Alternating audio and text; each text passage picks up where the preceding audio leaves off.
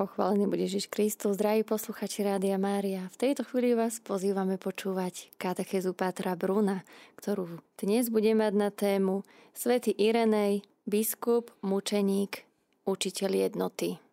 Drahí poslucháči Rádia Mária, v dnešnej katechéze Poklad viery zahrnie myšlienky pápeža Benedikta XVI keď vyberal osobnosť jednotlivých cirkevných odcov v rámci generálnych audiencií, no a jednu z nich venoval aj veľkému cirkevnému učiteľovi, svetému Irenejovi z Lyonu. Vtedy pútnikom prítomný na námestí svätého Petra objasnil na úvod tento biskup a teológ, že sa narodil okolo roku 135 až 140, pravdepodobne v Smírne, čo je dnešný Izmír v Turecku. Irenej bol žiakom svätého biskupa Polikarpa, mučeníka, ktorý počul evaneliové ohlasovanie ešte priamo od apoštola svätého Jána. Irenej sa neskôr dostáva do Gálie, kde sa stal členom kňazského spoločenstva pri katedrále v Lyone. Odkiaľ ho v roku 177 poslali do Ríma k pápežovi s vieroučnou otázkou. Vďaka tejto ceste sa vyhol krutému prenasledovaniu Marka Aurelia, pri ktorom v Gálii padlo najmenej 48 mučeníkov vrátane už 90-ročného lionského biskupa Potina. Ireneja po návrate zvolili za jeho nástupcu. Zomiera okolo roku 203, pravdepodobne mučenickou smrťou. No a teraz už samotná citácia z katechézy pápeža Benedikta XVI. Irenej je predovšetkým mužom viery, je duchovným pastierom a otcom, ako dobrý pastier má zmysel pre mieru, bohatstvo, náuky a misijné zanietenie ohlasovať evanelium. Ako duchovný spisovateľ sledoval dvojaký cieľ brániť pravú náuku pred výpadmi rôznych heretikov a jasným spôsobom formulovať pravdy viery. Irenej je majstrom v boji proti herezam.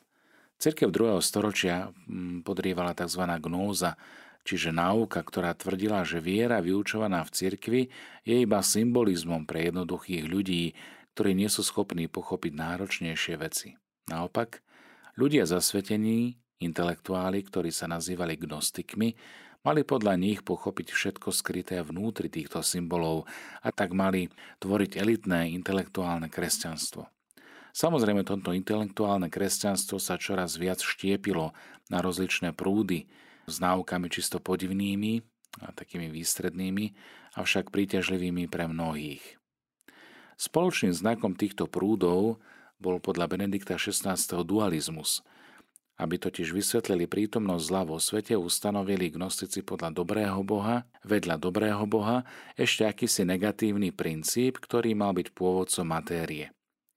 Svetý Irenej protirečil dualistom aj gnostickým pesimistom na základe biblické náuky o stvorení.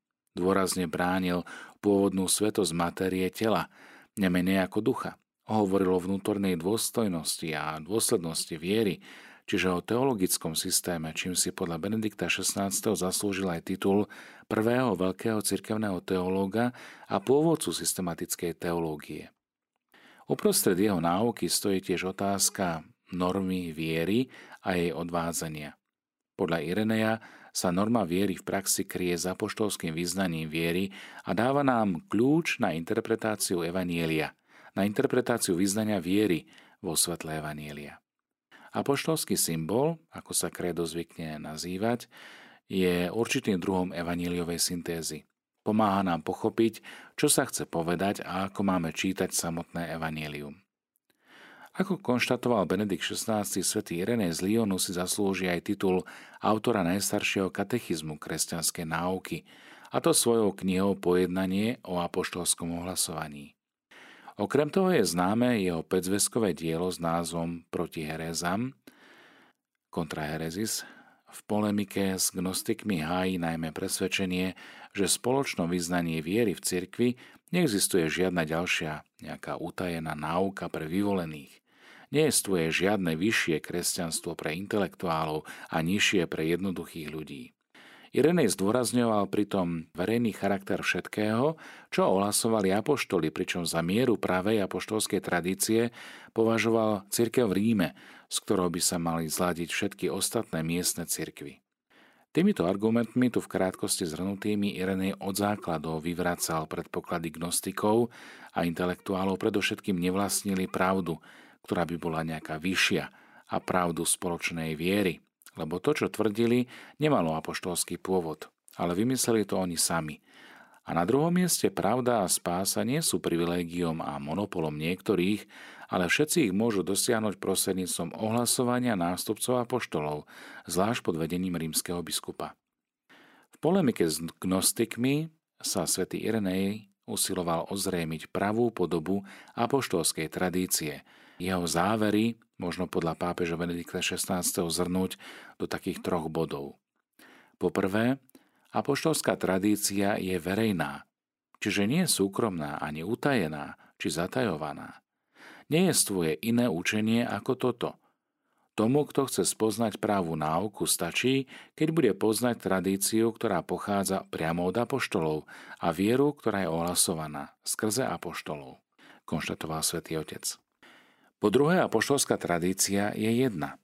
To znamená, že je vo svojich základných obsahoch jednotná a tak vytvára jednotu aj medzi národmi, medzi rozličnými kultúrami predstavuje spoločnú pravdu napriek rozličnosti kultúr a jazykov. No a po tretie, apoštolská tradícia je duchovná, lebo pochádza a je vedená Duchom Svetým, ktorý sa po grécky nazýva pneuma. Preto Irenej používa grécky termín eklézia pneumatika. Jej odozdávanie preto nezávisí od schopnosti ľudí, ale pravosť odozdávanie viery zaručuje sám Boží duch. Ako vidieť, svätý Irenej sa neomedzuje na definíciu apoštolskej tradície. Neprerušená tradícia v jeho podaní nie je tradicionalizmom, lebo je ústavične znútra oživovaná prítomnosťou Ducha Svetého, ktorý vždy robí znova novou, znovu spôsobuje, že sa interpretuje a chápe životaschopnosť cirkvy. Podľa jeho učenia sa viera cirkvi odozdáva spôsobom, v ktorom sa spája to, aká má byť, čiže verejná, jedna a duchovná.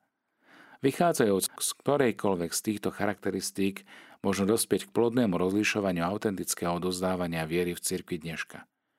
Povedané jednoducho a všeobecne, v Ireneovej náuke je dôstojnosť človeka, tela a ducha, ktorá je pevne zakotvená v boskom stvorení, v obraze Ježiša Krista a v ústavičnom diele posvedcovania v duchu – Taká náuka je ako keby majstrovskou cestou k tomu, aby sme spoločne so všetkými ľuďmi dobrej vôle vyjasňovali cieľ, ale aj hranice dialogu o hodnotách, aby misijná aktivita cirkvi dostávala stále nový rozmach v sile pravdy, ktorá je prameňom všetkých pravých hodnôt sveta. Toľko teda myšlienky pápeža Benedikta XVI. o svetom Irenejovi. Pozrime sa, čo o tomto svetcovi hovorí súčasný pápež František. V piatok 21. januára minulého roku 2022 vydal dekret, ktorým vyhlasuje svätého Ireneja z Lyonu za učiteľa cirkvy s titulom Doktor Unitatis, čiže učiteľ jednoty. Urobil tak symbolicky počas týždňa modlitieb za jednotu kresťanov. Význam mena Irenej znamená mierny, pokojný, poukazuje na úlohu mierotvorcu, toho, ktorý prináša pokoj mier. V dekréte, ktorého text publikovalo Vatikánske tlačové stredisko, svätý otec František píše nasledovné. Svetý Irenej z Lyonu, ktorý prichádza z východu, vykonával svoju biskupskú službu na západe. Bol duchovným a teologickým mostom medzi východnými a západnými kresťanmi. Jeho meno Ireneus vyjadruje ten pokoj, ktorý pochádza od pána, ktorý zmieruje a znovu začlenuje do jednoty. Z týchto dôvodov po získaní stanoviska príslušnej kongregácie pre kauzy svetých ho vyhlasujem za učiteľa cirkvy s titulom Doktor Unitatis. Nech náuka tak veľkého učiteľa čoraz viac pozbudzuje kráčanie všetkých učeníkov pána smerom k plnej jednote. Pripomeňme, že svoj zámer vyhlásiť svätého Ireneja za učiteľa cirkvy oznámil pápež František už v októbri minulého roku pri audiencii zmiešanej pravoslávno-katolíckej pracovnej skupiny, ktorej patrónom je práve už spomenutý svetec Irenej z Lyonu. Samotný dekret podpísal svätý Otec v deň po obdržaní oficiálneho návrhu kongregácie pre kauzy svetých udeliť svetcovi spomenutý titul Učiteľ jednoty. Svetý Irenej sa stal poradí 37. učiteľom cirkvy. Mučeník z prelomu 2. a 3. storočia, zomrel v roku 202 alebo 203, pochádzal zo Smírny v Malej Ázii, dnešnom Turecku a bol žiakom svätého biskupa Polikarpa, ktorý počul evanielové ohlasovanie ešte priamo z úst apoštola svätého Jána. Irenej ako biskup pôsobil v galskom Lagdune, dnešnom Lyone vo Francúzsku.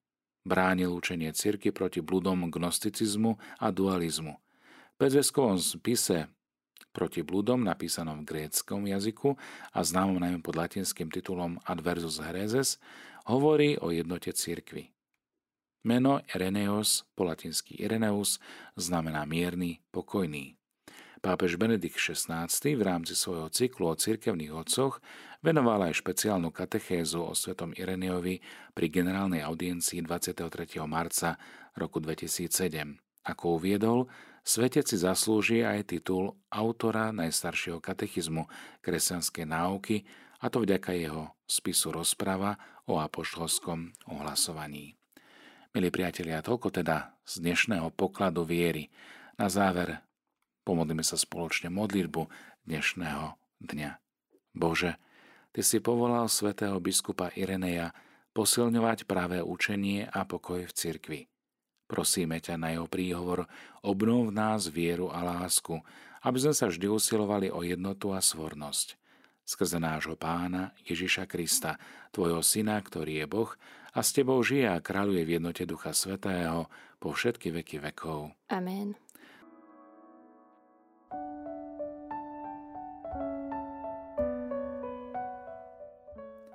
Z traktátu svätého biskupa Ireneja proti bludom. Božia sláva oživuje.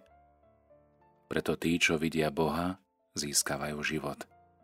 A preto On, neobsiahnutelný, nepochopiteľný a neviditeľný, dáva sa ľuďom vidieť, chápať a obsiahnuť, aby oživoval tých, čo ho príjmajú a vidia.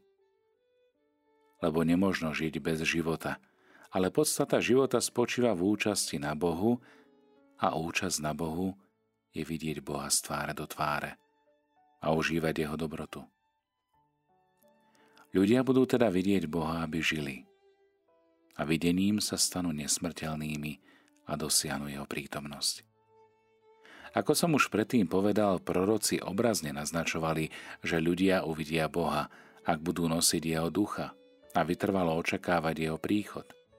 Takto hovorí aj Mojžiš v knihe Deuteronomium ten deň uvidíme, že Boh bude hovoriť s človekom a ten bude žiť, nezomrie.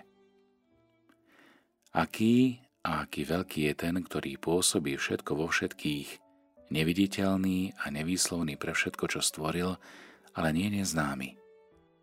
Lebo všetci sa skrze jeho slovo učia, že jeden je Boh Otec, ktorý udržuje všetko a všetkému dáva bytie, ako je napísané aj v Janovom Evaníliu. Boha nikto nikdy nevidel, iba jednorodený syn, ktorý je v lone otca, ten o ňom priniesol zväzť. Ten, ktorý priniesol zväzť, je teda od počiatku otcov syn, lebo on je od počiatku s otcom. A on vo vhodnom čase, aby to bolo užitočné, usporiadania harmonicky ukazoval ľudskému pokoleniu prorocké videnia, rozličné dary milosti, chariziem, svoje služby i oslavu Otca lebo kde je usporiadanosť, tam je aj súlad. A kde je súlad, tam je aj príhodný čas. Nož kde je príhodný čas, tam je aj užitočnosť. A preto slovo sa stalo správcom otcovej milosti na užitok ľudí, kvôli ktorým urobilo také opatrenia, že ľuďom ukázalo Boha. A Bohu predstavilo človeka.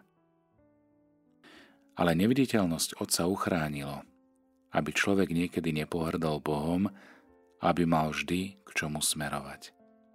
Pritom zasa mnohými opatreniami ukázalo ľuďom viditeľne Boha, aby človek neodpadol úplne od Boha a neprestal byť. Lebo slávou Boha je živý človek. A životom človeka je videnie Boha. Veď ak už je zjavenie Boha cez stvorenie dáva život všetkému, čo žije na zemi, potom oveľa viac zjavenie Otca skrze v slovo dá život tým, čo vidia Boha z tváre do tváre.